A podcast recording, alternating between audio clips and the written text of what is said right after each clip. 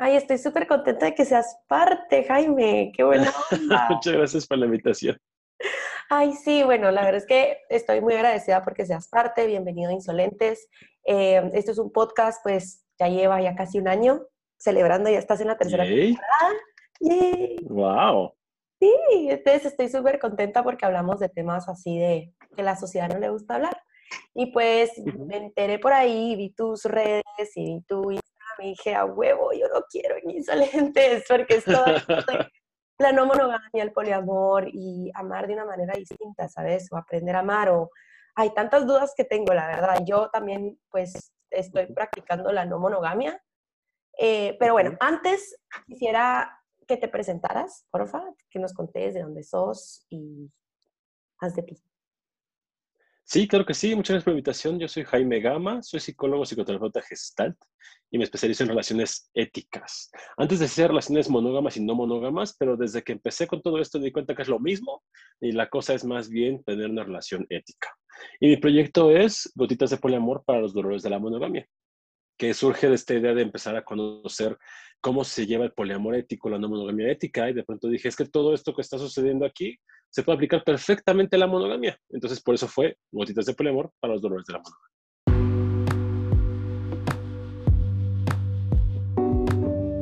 Bienvenidas, bienvenidos y bienvenidas a una transmisión más conmigo, Alejandra Gampoyo, en Insolentes Podcast, tercera temporada. Insolentes es un espacio donde nos cuestionamos todo, escuchamos, aprendemos y crecemos. Hablamos de temas controversiales y difíciles para esta sociedad tan retrógrada en la que vivimos, pero necesarios para ser mejores personas. Bienvenidas, bienvenidos y bienvenides a mi podcast, a mi espacio, a mi casa, donde el único requisito para que seas parte es que seas vos. ¡Ay, me encanta! Es que la verdad, a ver, yo sí he sufrido muchísimo en la monogamia, de verdad demasiado. Y ahí fue cuando dije, tengo que aprender a cómo es esto, porque sinceramente nunca nos enseñan a amar. O sea, como mujer guatemalteca, eh, en, una, en un país tan retrógrada y machista, y bien parecido a México, la verdad, eh, me enseñaron de que tenía que amar a una persona el resto de mi vida y tenía que servirle que era mi marido. Entonces, eh, y pensando también que un hombre en mi vida era lo que me iba a complementar, era lo que iba ya, o sea, ya tengo un hombre en mi vida, ya estoy completa, ya estoy feliz y no importa cómo sea el hombre, si me trate bien o mal, con que un hombre te quiera, ya le hiciste. Entonces, eh, cuando yo estaba con hombres y los hombres no funcionaban, digámoslo de esa manera, o no funcionaba la relación, o yo decía, puta, yo no quiero ese hombre en mi vida ni loca, sentía este, este sentimiento de fracaso, ¿sabes? Este sentimiento de, en mi relación pasada, cuando corté, dije, verga, fracasé, o sea, no lo pude, no pude eh, convencerle o no, o no logré a que se quedara conmigo. Y qué mierda. Entonces ahí fue cuando yo empecé con todo esto del poliamor, empecé a leer, porque no solo es que me levanto y, ay, sí, cojamos mm, cuando tenga pareja y, uh, y cómo es este, o sea, fue de, a ver, tengo que empezar a estudiar esto, porque la Mara piensa, o la gente, nosotros en Guatemala decimos Mara, perdón, la gente, la gente piensa que te levantas un día y, bueno, sí, a huevo, ya, soy poliamorosa, o...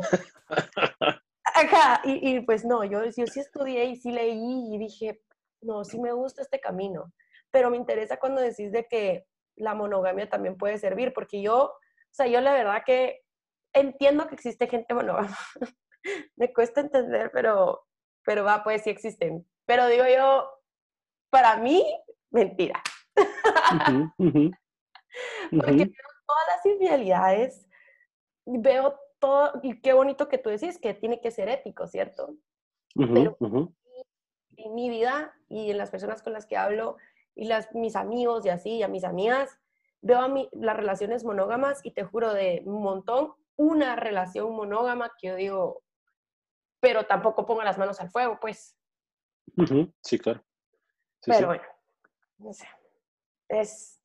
Sí, en, cuanto, en, este, en este caso yo he empezado a hacer una diferencia entre relaciones y personas. Por ejemplo, yo me identifico como persona poliamorosa porque puedo, me siento con la capacidad de tener más de un vínculo romántico simultáneo donde todas las personas involucradas están enteradas. Pero como persona polimorosa yo puedo elegir tener una relación monógama. Por ejemplo, ahorita em, uno de mis vínculos y yo tenemos una relación monógama. Bueno, él tiene una relación monógama conmigo porque yo soy su único vínculo afectivo romántico. ¿no? este, de hecho, hasta hace poco ya somos no monógamos, ya vimos sexualmente la relación, pero durante casi un año él estuvo en monogamia conmigo. Y él se identifica como persona poliamorosa. Sin embargo, él decidía tener solo un vínculo romántico conmigo porque precisamente esto de la intencionalidad es muy importante en las relaciones éticas. No es, es que pues soy poliamoroso y no tengo de otro ni modo, me tengo que enamorar de mucha gente y pues, híjole, mi amor, ¿qué crees? Que pues ya me enamoré de otro y ya me llegó otro novio y quién sabe dónde salió, pues no funciona así, porque también hay que empezar a ser responsables de nuestros afectos y poder decir, ¿qué estoy eligiendo yo? Y al ser una elección, puedo elegir tener solo un vínculo. Totalmente, y yo creo que me siento súper identificada con eso porque la gente piensa de que porque soy poliamorosa, me tengo que coger un montón Ah, entonces como ella es poliamorosa, entonces ya se cogió a siete en un mes y, y, yo, ¿tiempo qué? Y es bien interesante porque tenía un vínculo, porque fui a Guatemala y yo tenía un vínculo. Eh, y, yo le decía, no, pues yo soy poliamorosa, que no sé qué, y él, no, yo soy monógamo, pero como teníamos ese acuerdo de que solo nos queremos mucho a la fecha, somos muy buenos amigos, eh, pero teníamos ese acuerdo de solo coger y ya, o sea, no nada de una relación así como, ay, miremos, te presento a mi mamá, me explico. O sea, no, solo era lo sexual y nos queremos mucho y se respeta, ¿verdad? Pero me decía, no, es que no entiendo, Ale, cómo puede ser poliamorosa, yo soy monógamo full, yo de verdad que no sé qué, y yo, ok, y yo tranquila. y en el, los tres meses, los dos meses, bueno, tres meses o dos meses que estuve con él cuando estaba en Guatemala, eh, él cogía por su lado y me contaba, mira, hacía esto, te hice lo otro, tuve un trío. Y yo, cool, ¿y tú cómo vas? Y yo, ¿estamos compitiendo? O, y yo no tenía nadie. Yo digo, yo te juro que solo me estoy cogiendo, contigo. O sea, no, no hay prisa. Si viene alguien, enhorabuena, le doy la bienvenida y miraremos. Pues, y vino alguien, es más, pero yo no andaba con la prisa de, ahora tengo que, eh, es que como él está haciendo el trío, entonces yo también, y, y como él está saliendo con esta chava, yo también. Y eso no le casaba a él, ¿sabes? No tiempo. ¿Cómo? O sea, no escogerte a todo el mundo. sí, no, de hecho yo empecé a quitar el sexo de la definición de poliamor, precisamente porque el, el tener el sexo como un requisito para una relación poliamorosa tiende a invisibilizar a las personas asexuales, que también pueden tener relaciones poliamorosas. Y finalmente, una relación poliamorosa se enfoca en el vínculo romántico afectivo. Y sí puede haber sexo, claro que sí, es una parte muy importante para muchos de nosotros, para nuestras relaciones, pero no es un requisito básico. Total, la verdad es que ese es otro tema, como que también es todo lo social, y lo de la monogamia nos han dicho que no podemos compartir cuerpo con otra persona si no es nuestra pareja. Y ahí también está lo religioso. Y no sé si has escuchado o leído a Coral Herrera. No. A las super pilas, la verdad que ella, wow, 100 puntos. Y ella tiene un libro, dos libros, bueno, tiene muchos, pero de los que yo he leído es Mujeres que ya no sufren por amor y hombres que ya no hacen sufrir por amor. Y lo que hace ella es que deconstruye toda esta, esta idea del amor romántico y que y también en alguno de sus puntos dice que la monogamia en realidad es para las mujeres porque somos propiedad de los hombres y obviamente estamos en esta sociedad patriarcal, ¿verdad? Donde las mujeres no tenemos ni voz ni voto. Si un hombre es infiel, es el wow, super cool, o bueno, a todos les pasa, o no pasa nada. Un hombre va donde al burdel o a donde, las prostitutas y paga por sexo, eh, no, hombre, eso los hombres lo hacen, no pasa nada. Eh, o tiene un amante, no, hombre, pues la mayoría de hombres lo hacen, entonces como es, es más aceptado, ¿sabes? Si una mujer hace eso, es una puta. Y es una no sé qué, y es una mala. Bueno, yo la verdad es que si me dicen que soy una puta, a toda honra. pero, a muchas mujeres no les gusta, ¿verdad? Eh, por todo este estigma social. Pero, pero ajá, o sea, siempre es tirándole mierda a las mujeres. Entonces las mujeres tienen esta idea de amor romántico, de que, ay, sí, y, y la monogamia, y yo soy, estoy solo con él y él está, uff, haciendo sus merequetengues por allá afuera y una dice, y eso es lo que me enoja de la monogamia, porque en, su mayoría no es ética, ¿sabes? Entonces, que yo tengo una relación, creo que yo decir que soy monógama me da como, no sé, me, algo me pasa en el estómago, en el corazón, no sé. Pero también tengo que entender que no puedo sentirme sola así porque, pues, no sé, es algo extraño esto. Sí. ¿Tú qué piensas?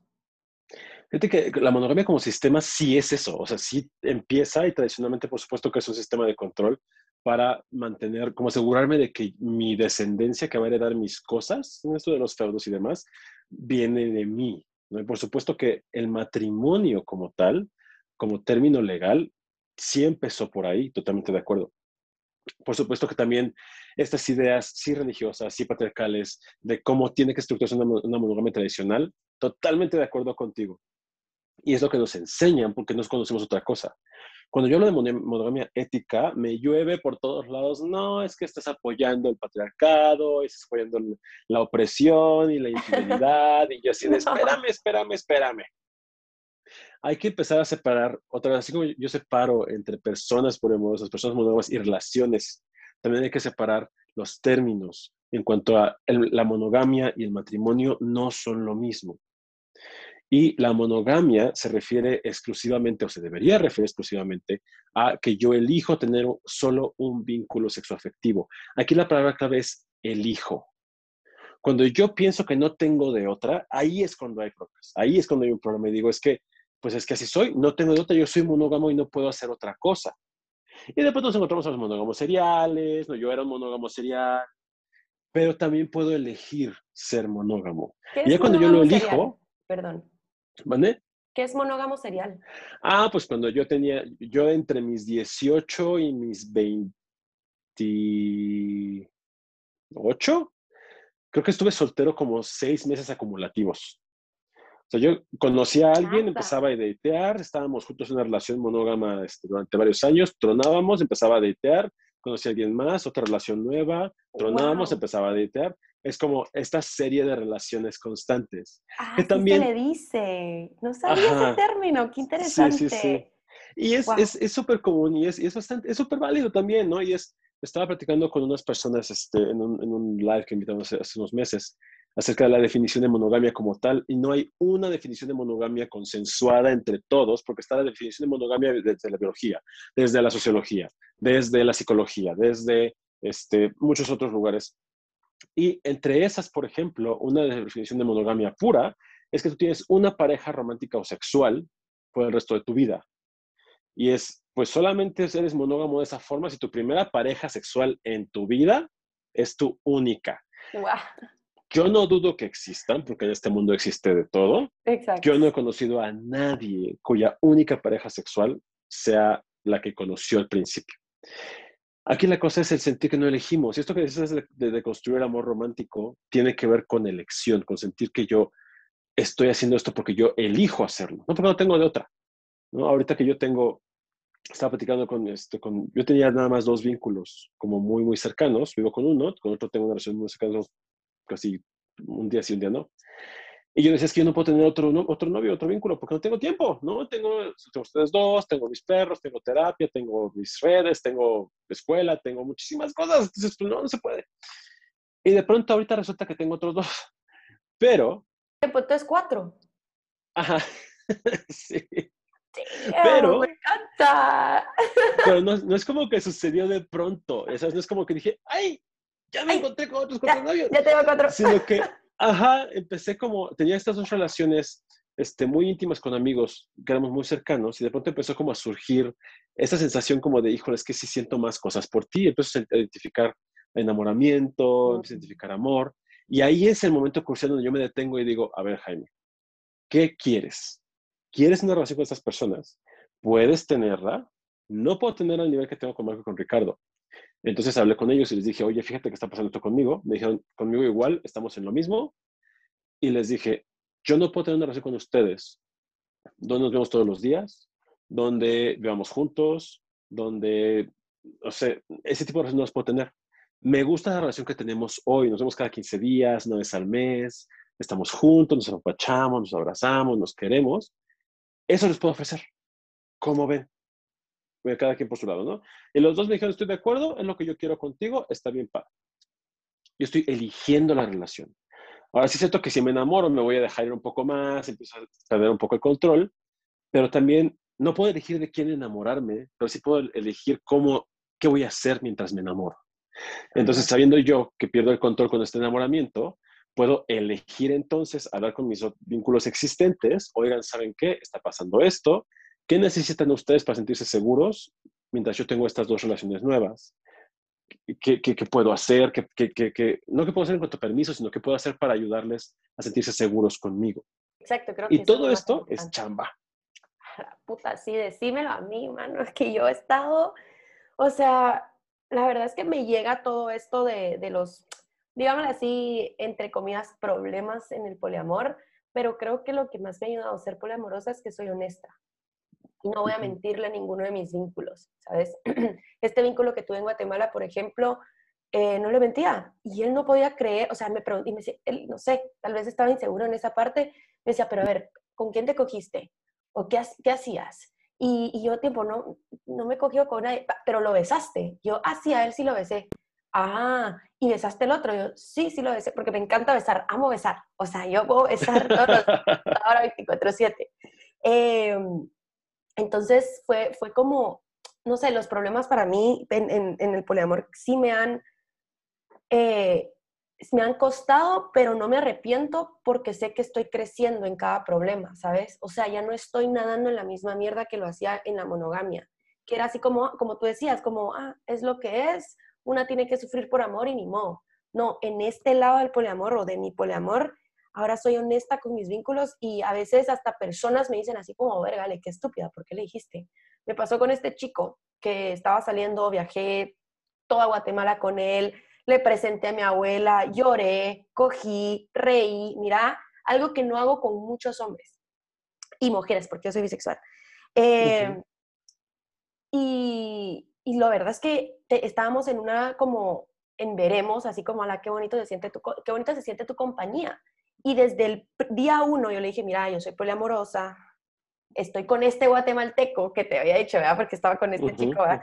Estoy con este guatemalteco, pero nuestro, pues nuestro nuestra relación es solamente sexual y nos queremos mucho, somos muy amigos, pero solamente sexual. Estoy con él, literalmente me lo acabo de coger hace dos días o hace ayer, y él sabe que yo estoy aquí contigo, y él, ah, ok, perfecto, no sé qué, yo, ok, perfecto. Como te digo, viajamos Guatemala entera, le presenté a mi fucking abuela, o sea, le presenté a todo el mundo, a personas que en serio me importan. Eh, viajamos, dormí con él, yo tengo algo con dormir con gente, yo no duermo con gente porque me encanta estar sola. Entonces, para mí ese es un paso súper bonito. ¿ah? Y de ahí vengo yo, me regreso a México, porque hoy vivo en México, me regreso a Playa del Carmen y yo tenía un vínculo anterior que me lo había cogido como hace nueve meses, pero nuestras relaciones sexuales son demasiado buenas, o sea, es algo que yo no me lo puedo perder. O sea, es algo que te juro, no me lo puedo perder, Jaime. Es demasiado bueno él, ¿me entendés? O sea, tengo que hacerlo cuando estoy con él. O sea, es algo, es una química sexual tan increíble y es una cosa. Nos vemos y es así, beso de una, ¿sabes? Así de qué rico verte. Eh, yo le dije al, a este chico que lo iba a ver y todo el rollo. Bueno, ya te dice gigante la historia me cojo al chico que ya me había cogido. Digámosle, es que no quiero decir nombres porque ya sé yo que van a escuchar, pero digámosle Ricardo. Entonces, entonces yo me cojo a Ricardo y yo estaba saliendo con Diego, digámosle así. Entonces, eh, le dije a Diego, mira, me cogí con Ricardo, porque Ricardo y yo cogemos muy bien y, ya. Mira, me hizo un problemón pero así es que no lo puedo creer, puta, llevas un día en Carmen y ya te cogiste a otro. Una cosa, yo puta, me sentí tan culpable, Jaime, tan culpable y tan mal. Y lloré lo que no tenés idea. Y llegué a un punto de casi, no llegué, pero casi, querer rogar. Y ahí fue cuando dije, Ale, tú dijiste que con tu relación pasada nunca más ibas a volver a rogar. Y ahí fue cuando me desperté y dije, ni, ni, ni mierda, man. O sea, y lo peor que él no estaba, no, estaba en una situación de querer una relación conmigo o no querer una relación conmigo. Entonces el chico, Diego, quería los privilegios de una relación monógama, siendo mi novio, entre comillas, sin ser mi novio. Entonces yo, tiempo, Y me dice, ah, y lo peor que me dice, puta, tú hablas del poliamor, estás con todo esto de tu podcast, estás con no sé qué, que no sé cuánto, y mira, haciendo mierda todo. Y yo me sentí tan mal y lloraba. Y te juro que ahorita que estoy hablando te siento como algo en el corazón, te lo juro. Y digo así, si está, eso no me dijo hipócrita, mentira, eso no me lo dijo, pero, pero creo que yo me sentí hipócrita, como que dije, ¿será que estoy haciendo las cosas mal? Y, y, volví a pensar yo tiempo, pero yo le dije que yo me iba a ver con, con Ricardo. Yo le dije a Diego que iba a ver a, ver a Ricardo, yo le se lo dije y, y fácil pude haber mentido, fácil, porque Diego me pudo haber llamado y me dijo, mira cómo te fue, la verdad es que me fui a dormir a mi casa y listo fácil, te juro, Jaime, que yo pude haber mentido y decidí no mentir. Y ahí también mis amigas y la sociedad me decían, Ale, qué estúpida, pues, ¿por qué le decís? O sea, ¿cuál es la gana de decirle? Y yo, y ahí está mi dilema. Dije, puta, pude haber mentido y no hubiera pasado nada. pero digo yo, tengo que ser ética. Porque si a mí me hubiera pasado, si yo hubiera sido Diego, a mí me hubiera gustado que me hubieran dicho. Entonces, es, es, es complicado, ya no estoy con ninguno de los dos. Bueno, Ricardo sigue siendo mi amigo como siempre, así como siempre. Eh, pero digo yo, puta, qué, qué fuerte ser honesta y ser vulnerable. Y, y, le puse un mensaje gigante, así como, mira, qué increíble cuando, que lo que más te importe es con quién uso mi vagina, con quién comparto mi cuerpo. Y ahí era lo que estábamos hablando del sexo, que no es solo lo importante. O sea, el sexo es, puta, ¿qué te digo? Media hora, 45 minutos. Y ya. O sea, contigo viajé a Guatemala entera, te presenté a mi abuelita, conociste a mi mamá, conociste a mi hermana, conociste a mis amigas, lloré, tuve un ataque de ansiedad estando contigo, hablamos acerca de esto y lo que a ti te importa es si me cogí con alguien o no. Cuando, tiempo, ¿qué? Y ahí, fue, ahí es donde el disco, mira, no entiendo. No entiendo tal vez porque yo ya llevo bastante estudiando esto, pero también qué difícil, ya decidí no meterme con nadie monógamo, obviamente. También aprendí a decir, no, mejor, mejor alguien que ya sepa el tema, porque al final yo salgo lastimada también, entonces, para cuidar mi corazoncito, gotitas de amor, ya sabes, como tú. sí. Y no sé, ¿tú qué pensás acerca de esto? Pues, no sé, te escucho y mi primer impulso es, sí, claro, por supuesto que sí. Pero luego me detengo un poco porque me pongo a pensar en qué significa el sexo para él, ¿no? ¿Qué significa, con lo que tú dices de dormir con alguien, ¿no? ¿Qué significa para ti dormir con alguien? Y algo que también es parte de poder iniciar ese tipo de relaciones éticas, monógamas o no monógamas, pero particularmente no, no monógamas, porque es, es un trabajo un poco más, más intenso. Es poder entender mis significados y mis detonantes y lo que yo necesito y yo, lo, que, lo que yo quiero. En mi caso, yo este, sí tengo, yo sexualmente para relacionarme con alguien uno a uno, necesito sentirme muy cómodo, necesito sentirme cuidado, necesito sentirme conectado. Entonces es difícil que yo tenga sexo uno a uno con alguien más. Poderme en lugar de encuentro y coger con 30 personas no tengo ningún problema. Ahí sí, no pasa nada. Pero uno a uno es otra cosa. Y casualmente, mi, uno de mis se llama Ricardo. Este, él, por ejemplo, es al revés. Él también necesita esa conexión con las personas, pero él las puede generar más fácil y es como, si te conozco, cogemos, qué padre, bye, next. Entonces, cuando empezamos en esto, eh, eh, este, yo ya estaba con Marco de, varios años, empezó con Ricardo, sabe toda la situación, y este, él elige tener solamente sexo conmigo durante un tiempo, le digo, yo también quiero eso contigo, padrísimo. Eventualmente pasa el tiempo y ya queremos abrirnos sexualmente con otras personas, y viene el dilema de, ¿y ahora cómo le hacemos? Porque ya nos acostumbramos a que solo estamos tú y yo. este, y entonces sucede que le digo, pues mira, yo nunca he ido, yo nunca he como conocido gente así, coger uno a uno de casual. Mm. Y sé que tú lo haces y me, me interesa porque como me lo cuentas, se, escucha padre, no sé si pueda. Y eso le movió cabrón, cabrón, muchísimo. Y entonces habrá gente que diga, ay, pero si él lo hace, o sea, ¿cómo te dice que no lo hagas si es lo que él más hace? Y viceversa, cuando él me decía que quería coger con gente así más como conocer, yo decía, no, es que me mueve, pero yo sí quiero hacerlo. Entonces, escarbándole un poco, me decía, lo que pasa es que a mí me amenaza que ahorita tú tengas una relación nueva con otra persona, porque esa, tienes un poco tiempo, tienes un poco energía. Y si tú empiezas una relación nueva, esa energía tiene que salir de algún lado y me da miedo que salga de conmigo. Y yo le decía, yo no quiero otro novio ahorita, nada más pues quiero coger y quiero experimentar eso. Y me dice, sí, pero tu forma de conectar sexualmente con la gente requiere esa conexión de relación. Entonces, si tú te vas a coger casualmente con alguien, es altamente probable que quieras una relación con esa persona. Y tenía toda la razón, ¿eh? Tenía toda la razón, tengo cuatro vínculos. Pero ah, lo intenté y dije, pues vamos a intentarlo, vamos a... Lo hice una vez, me sentí horrible, horrible, horrible. La persona fue súper linda, cogimos bien, muy atento, muy lindo. Se fue y yo me sentí de la chingada, casi me pongo a llorar. Le digo, no, esto no es para mí, no sé cómo le haces, está muy cabrón. Pero aquí el punto que quiero llegar es, a pesar de que las actividades eran lo mismo, a pesar de que las ideas eran las mismas, lo significábamos de formas muy diferentes. Cuando tenía sexo con alguien casual, yo me lo imaginaba y me afectaba muchísimo porque lo imaginaba desde mis propios lentes de cómo yo me relaciono sexualmente con otra persona. Es más, cuando empezamos a hablar de esta exclusividad sexual, yo le dije, es que necesitamos también platicar de qué es sexo para ti. Porque para mí, Jaime, sexo incluye sextear. Entonces, cuando yo te digo que yo no voy a tener sexo con alguien más, yo tampoco voy a sextear con nadie más. Yo. Quiero saber qué es para ti.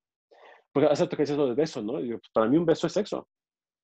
Pero depende de qué tipo de beso, ¿no? Si es un piquito, pues no pasa nada. Pero si es un faje de tres horas, pues claro que es hasta más sexo a veces que una penetración, ¿no? claro, este, Entonces, parte de esto es poder encontrar mis significados, mis detonantes, conocer los tuyos y poder homologarlos de una forma que podamos relacionarnos, porque si no, puede ser que tú, no sé, ahorita que decías esto de dormir con alguien, por ejemplo, ¿no? Que yo diga, para mí también es importante dormir con gente, o sea, como si es algo. Pero puedo dormir con amigos también. Entonces, si, tú, y yo estamos en una relación y te dijera, ay, es que ayer se quedó este Ariel y pues dormimos en la cama y me abrazó, igual te puedes decir, ¡Ah! pero pues no que somos una, no, no que era un ligue nada más de una aplicación. Y yo, pues sí, pero se quedó dormido y pues dormimos, no pasa nada. Pero yo no estoy tomando en cuenta cómo te sientes tú con esto, cómo lo significas tú y qué es, qué es para ti. Ah, y tal vez tú no sabes qué es para mí. ¿no? Entonces ahí es súper importante poder empezar a recoger esos momentos de decir, ah, ok, aquí hay una disparidad, hay que, hay que hacerlo más igual qué es para ti, qué es para mí, y hay que empezar a generar acuerdos que nos ayuden a comunicar mejor. Sí, cabal. Yo creo que yo traté de hacer esto con, con Diego y, y, le dije, va, mira, pues yo sé, mira, para mí es, o sea, él esperó a su exnovia un año, pues, sin tener relaciones sexuales con nadie. Yo le dije, seas mamón, o sea, no, no, no, o sea, yo, yo no te voy a esperar un año, papi, o sea, no, no va a pasar. O sea, él es de Francia. Y le dije, vos puedes, entonces que me tengo que coger a gente. No tenés por qué cogerte a gente. Pero si te llega una chica y querés coger y te sentís, porque él es así, ¿verdad? A él le, él le gusta tener encuentros casuales, es muy guapo, entonces, pues sí. Entonces, entonces, ¿qué? Cojo, yo, sí. O sea, con lo que, con, lo que con una chava casual, ponele, no vas a tener lo que tuviste conmigo, de los viajes, las risas, las lloraderas, o sea, o sea, fue un momento de vulnerabilidad de parte de los dos también, él también lloró, él también se expresó, él también, o sea, no vas a, en una acogida, no vas a tener lo mismo que tuviste conmigo. Eh, entonces, lo mismo que tuviste conmigo. Entonces, dale, son cosas que no se podían. Yo hasta hice como, va, mira, pues aquí está el business plan, aquí está el plan para poder aprender, porque yo no soy perfecta, yo sigo aprendiendo el poliamor. Entonces, cabe lo que tú decías, yo, puta, el sexo para ti es importante, porque él decía, el sexo, sexo para mí es importante, pero lo que no me cabe era de que sí es importante, pero entonces cuando no estás en una relación, digámoslo entre comillas, en una relación, sí te coges a miles. Entonces no es como en tu caso, Jaime, que tú sí tenés relaciones sexuales con personas que pues sí sentís algo más que solo coger, no, con, con, con Diego es distinto. Con Diego él sí puede. Lo que pasa es que su ego y su gana de controlar esa relación, ¿sabes? De, ah, estoy solo con ella, ella está solo conmigo y esa mujer es mía. Y ahí es donde dije, ahí es donde chocamos bastante. Entonces le dije, va, mira, pues, sí. empecemos esto si querés. Yo no voy a tener ninguna relación sexual con nadie en estos dos meses que vamos a estar separados porque él estaba allá y estoy acá. Eh, y cuando nos juntemos, empezamos poquito a poquito. a coquetear. Tal vez, y vamos a ser honestos, entre los dos vamos a ser muy buenos, así, amigos, pues. Coquetear, besar, y si vamos a hacer algún trío, teníamos que estar presentes, ¿ya? O sea, si tú conseguís a la chica, o yo consigo al chico o a la chica, eh, tú tienes que estar ahí. Y ahí vamos poco a poco. Y yo lo sentía como, puta, es un business plan increíble, a huevo, me va a decir que sí. y no. Y dije, mierda. ¿Y qué se hace? Dejar ir. Sí, ahí la cosa también es el poder. Es darnos cuenta de que nada urge tanto que pueda sobrepasar el bienestar de alguna de las personas involucradas. Hay un libro que, dice que las personas en la relación son más importantes que la relación. Estoy completamente de acuerdo. A veces yo en muchas relaciones pasadas luché y me choca hablar de luché, pero sí es luché porque por mi, mi, relación de noviazgo, aunque me jodía a mí y lo jodía a él y nos jodía a nosotros, pero la cosa era mantener ese título de noviazgo. Y es, no somos compatibles y no podemos estar juntos y no nos llevamos así. Es que sí. Pero tenemos que estar juntos ahora. Con Marco, por ejemplo, sí fue, él siempre se identificó como poliamoroso, pero él decidió tener una relación monógama conmigo los primeros cinco años. Y de hecho, ni siquiera había promesa de una relación poliamorosa. Yo le dije, yo a lo mucho te puedo ofrecer una relación abierta sexualmente. Yo no, no soy poliamoroso. Perdón. Sí, una relación poliamorosa es donde hay una, eh, no hay exclusividad emocional. Yo puedo tener varios vínculos afectivos, pueden ser sexuales o no, este, pero todas las personas involucradas tienen que saber. No tienen que estar todos mezclados, pero tienen que saber que existen nosotros. Una relación abierta es donde hay una relación entre dos o más personas con un vínculo afectivo romántico y hay una apertura sexual, no exclusividad sexual. Por ejemplo, puedo tener una relación poliamorosa donde seamos, no sé, ahorita que yo estoy en una relación con cuatro personas diferentes, que no están involucradas entre ellas, si todos solamente cogieran conmigo y yo solo cogiera con ellos, sería una relación polifiel donde somos una relación cerrada, que es completamente válido. Eh, ahorita con Ricardo, por ejemplo, tenemos una relación abierta donde tenemos sexo con otras personas, pero tenemos otros vínculos afectivos románticos. Ahí realmente la diferencia está en que el poliamor se enfoca en el vínculo romántico afectivo y la relación abierta se enfoca en el vínculo sexual exclusivamente. ¿Sí? Entonces, cuando Marco y yo empezamos, yo le dije, te ofrezco una relación abierta. Y eso, quién sabe, ¿eh? así como tú dijiste, en pasitos. Vamos a empezar, vamos a un lugar de encuentro juntos y medio coqueteamos. Me acuerdo que la primera vez que fuimos, le dije, pues no quiero que, no quiero que beses a nadie. O sea, podemos, puedes hacer lo que quieras, pero no quiero que beses a nadie. A mí me solo me besas a mí. Este, por supuesto, era una regla, ahorita como dijiste, desde el control, desde el miedo, todas las reglas vienen desde, el miedo para controlar o restringir el comportamiento de otra persona. Y esa regla venía completamente del miedo. Total. Y entonces fuimos un par de veces hasta que un día me dijo, es que quiero besar a este cabrón. Y yo, mierda.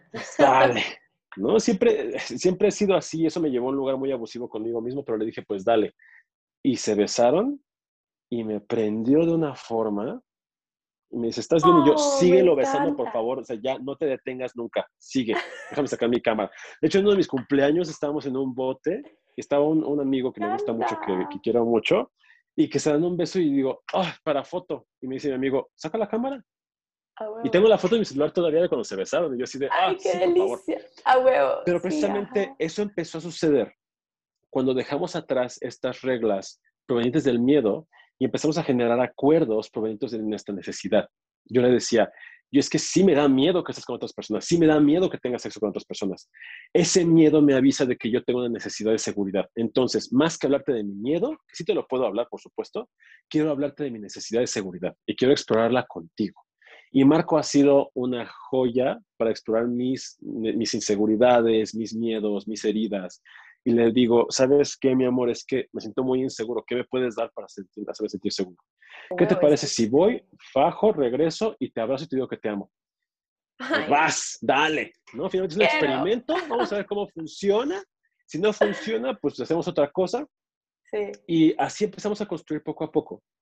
Este, y durante cinco o seis años construimos de una relación monógama a una no monógama abierta hasta que surge esta oportunidad de una relación poliamorosa que ni siquiera estábamos bien conscientes de que estaba, que era.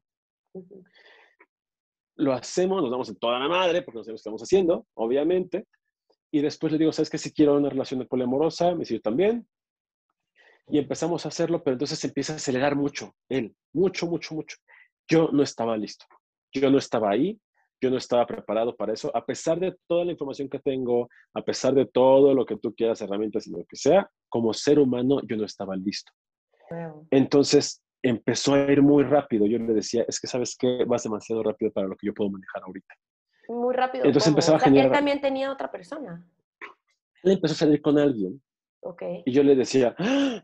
o sea, sí, va, pero híjole, necesito mucha seguridad. Vamos a ver cómo, ¿cómo me puedes dar seguridad? Me decía, sí, sí, siempre lo hemos hecho. Mira, te ofrezco esto. Y yo, ah, este acuerdo no me da seguridad. Y lo rompía. Y yo, Ah. ¡ay! Y entonces me daba otro acuerdo y lo rompía. Ay, Me daba otro acuerdo y lo rompía. Ajá, entonces, y era, y, y la cosa es que él lo hacía también para, él me prometía cosas que no podía darme, porque venían de su miedo de no hacerme perder. daño tal vez, no te quiero perder. Entonces, él realmente se comprometía a cosas que no me podía dar. Yo decía que sí a cosas que no estaba listo. Y nos dimos en toda la madre.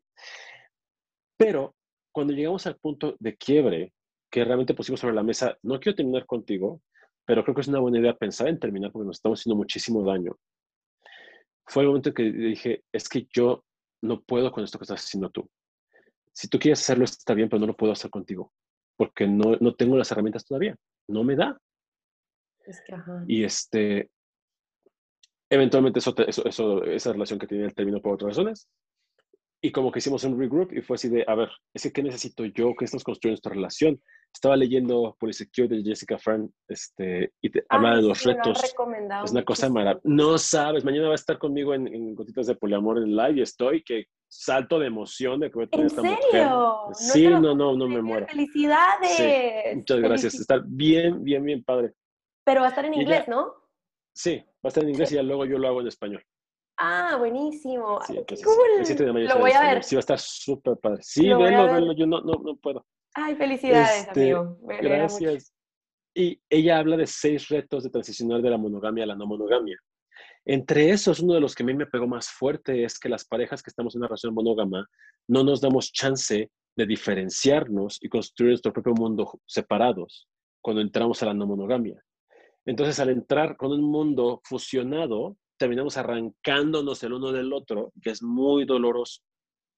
Entonces, eso es lo que Marco y yo empezamos a hacer. Y cuando terminamos este desmadre, fue, ¿sabes qué? Necesitamos separarnos y separarnos con amor. Separarnos sin perder la conexión. Separarnos de una forma en que yo mi seguridad no dependa de que tú no estés con nadie más o de que tú estés con alguien que yo conozca, sino que mi seguridad dependa de ti y de mí y nuestra relación nada más, que no es nada fácil. Exacto. Y yo creo que eso que decías me encantó de, de, de ser, no que tú dependas de que él te dé la seguridad, pero que solo te reafirme que él quiere seguir contigo. Eso es lo que a mí, lo que yo creo que a mi ex le hizo falta. Como que al final yo empezaba con todo este rollo de, querer no ser monógama o del poliamor y él también estaba súper cerrado y él, no, no, no. Y al final de cuentas, el que paró en una relación a las dos semanas fue él. Y era, y era algo que, me, que, que yo ya sabía desde antes. Yo ya tenía como mis duditas, así como, ay, hay algo ahí con ella, que no sé qué. Yo le decía, yo sé que te gusta, date, hacelo. No, no me, no me gusta, nada que ver, yo no tengo nada que ver con ella. Dos semanas de haber cortado, pum, con ella. Y yo digo, con una, mira, fue de los peores dolores que he tenido en mi vida.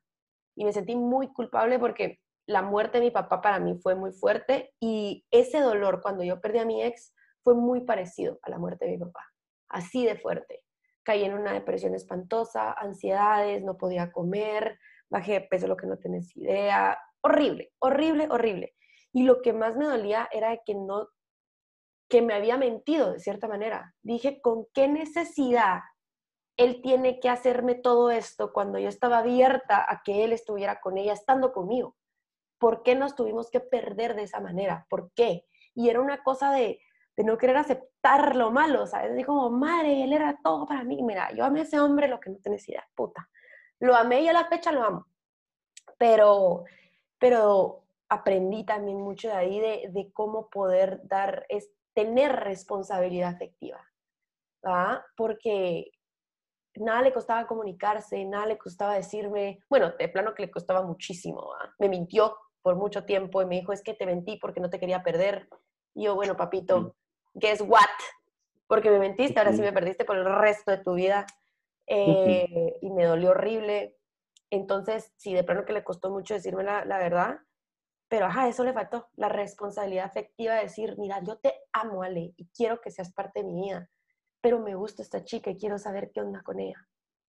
Y digo, puta, tan fácil, yo lo digo fácil, pero, exacto, eh, pero digo, puta, no hubiera pasado por no existe el hubiera, yo odio esa palabra, odio la palabra hubiera, pero yo, ay, porque tuve que pasar por eso. Obviamente ya sé por qué tuve que pasar por eso, porque tuve que aprender un montón de cosas, pero puta, qué dolor más feo. O sea, sí, sí sentí yo como traición, pues, cuando no tenía por qué. Entonces, sí. Es, sí, es que a veces no tenemos otras herramientas, ¿no? Es algo, que yo hablo mucho de la compasión.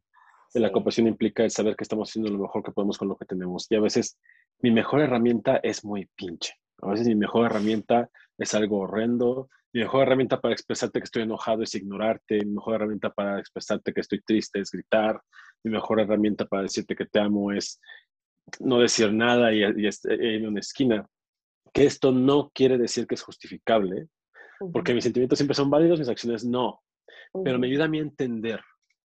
Ahorita que hablabas como del hubiera, yo volteé a ver mi primera relación este, con Marco, con otra persona, que salió horrenda, salió, no sé, no sé si salió horrenda, pero eh, ahorita veo y digo, híjole, tan fácil que es, hubiera sido arreglarlo con todo lo que sé hoy.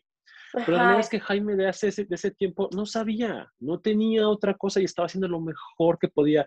Y Marco también, y esa tercera persona también estábamos haciendo lo mejor que podíamos. Y nos salió, nos salió muy doloroso. Y era, era lo que teníamos en ese momento. Hoy elijo no hacer eso elijo tener más cuidado. Otra cosa de la responsabilidad afectiva, ¿no? Del poder hacerme responsable de mis sentimientos.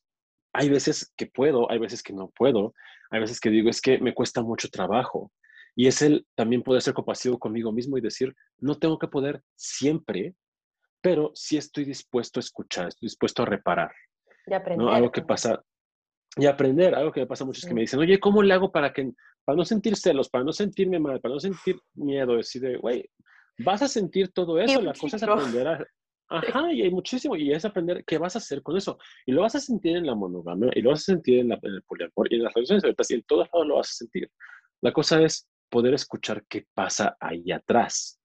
¿no? Hay días que discuto con uno de mis vínculos. Hace, hace poco me pasó con Ricardo, yo estábamos este, haciendo un chequeo de acuerdos y él este, dijo algo que me detonó y fue así de, puta, no, no quiero, o sea, y, yo me sentí detonado, me sentí, este, me, me, ubiqué perfectamente perdiendo el control de mis, de, mis, de mis emociones. Y entonces le digo, ahorita no tengo herramientas. En este momento no tengo herramientas. Mm.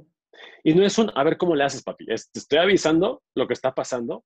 Ahí mi responsabilidad era, me retiro, porque no lo puedo manejar. La mejor manera de, manejarlo para mí es retirarme. Afortunadamente, él tomó las herramientas que hemos construido juntos y dice, no te preocupes, yo me hago cargo ahorita. Y es súper padre estar en una relación donde no tengo que hacerlo todo yo. donde la otra persona también toma eso y dice, ¿sabes qué? No hay bronca, yo voy a empezar ahorita, voy a agarrar comunicación no violenta y vamos a hacerlo de esta forma. Y aunque yo estaba así cerrado y estaba así de, no, no quiero. Y me dice, no pasa nada. Ahorita yo, yo voy. Que era perfectamente lo que me dijera, tampoco quiero, y cada quien sale a su casa y luego lo platicamos. Pues Porque es esta seguridad que tenemos viene de que queremos estar juntos a pesar de los conflictos, porque podemos sortear los conflictos. Cabal. Y yo creo que también es importante eh, mencionar de que ustedes están en un ya proceso de, no sé, que, están educándose, que están viendo lo mejor del otro, que no son, no sos psicólogo de, Ricardo, ni Ricardo es tu psicólogo, ¿sabes? Y yo creo que se da mucho en las parejas de, es que pobrecito está pasando por eso, entonces llegan muchas mujeres, es así como, es que pobrecito, es que le falta esto, y es que no sé qué, y, llegan a ser las, las terapeutas de, de sus parejas. Entonces creo que es bastante importante que está buenísimo que se apoyen, pero es que los dos están en el mismo barco están dispuestos los ¿eh? dos no es fácil. No, y, yo, sí me he cachado muchas veces siendo, O sea, el que empieza a agarrar, no, sí, porque pues finalmente a eso me dedico, ¿no? Yo como desayuno y ceno poliamor y herramientas y demás. Entonces sí fue como el, mm, ha sido algo que tenemos que hacerlo explícito, de decirle, yo hoy no quiero ser el que hace la herramienta, no quiero ser el que propone esto, necesito que tú también hagas. Pero ahí regresa mi agencia, de decir, yo quiero que tú también hagas esto que necesito. No es a ver qué haces, es yo necesito esto, ¿me lo puedes dar? Sí. Si no puedes, está bien, ¿qué otra cosa me puedes dar? Cabal, cabal, están en el mismo barco, no es solo uno de, ay, mira, sálvame. Y también es esto que menciona Coral, ¿verdad? Que no es alguien que te venga a salvar, nadie te viene a salvar. Porque quiera que no, en las relaciones también homosexuales, lésbicas, lo que sea, en la comunidad, también se tiende a tener este tipo de idea de amor romántico de alguien que venga a salvarte, ¿cierto? Entonces, y no, es trabajo en equipo. Pero, ay Jaime, qué lindo, de verdad que me encantó tenerte acá en Insolentes. la verdad que estoy muy, muy agradecida, estoy segura que nuestras oyentes y nuestros oyentes van a estar súper felices porque tienen miles de preguntas con esto, pero creo que tú le pegaste re bien y sobre todo con tus experiencias. Eh, ¿Querés compartirles algo? ¿Querés decirle un mensajito a todas esas personas que tienen duda a ser parte del poliamor? Sí, claro que sí. Sí, muchas gracias por la invitación para empezar. Y si tienen dudas, si requieren herramientas y todo eso, pueden encontrarme en Instagram, en Gotitas de Poliamor. Y tengo un blog y una página de internet, es gotitasdepoliamor.com, donde pueden ver también ahí asesorías, talleres, psicoterapia. Ahorita estoy saturadísimo, pero sí doy asesorías todavía un poquito. Este, y tengo una comunidad en buymeacoffee.com diagonal Jaime Gama, que está en mi website también y en mi...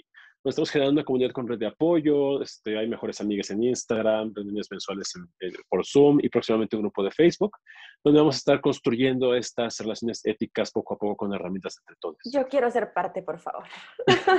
Te voy a invitar a una cosa nueva que se llama Clubhouse. Chequeate en Google qué es Clubhouse. Te voy a invitar. Lo voy a buscar. Lo voy a buscar te va a encantar, te lo voy a mandar. Pero bueno, Jaime, te mando un fuerte abrazo, lindo día. Igualmente, gracias. Bye.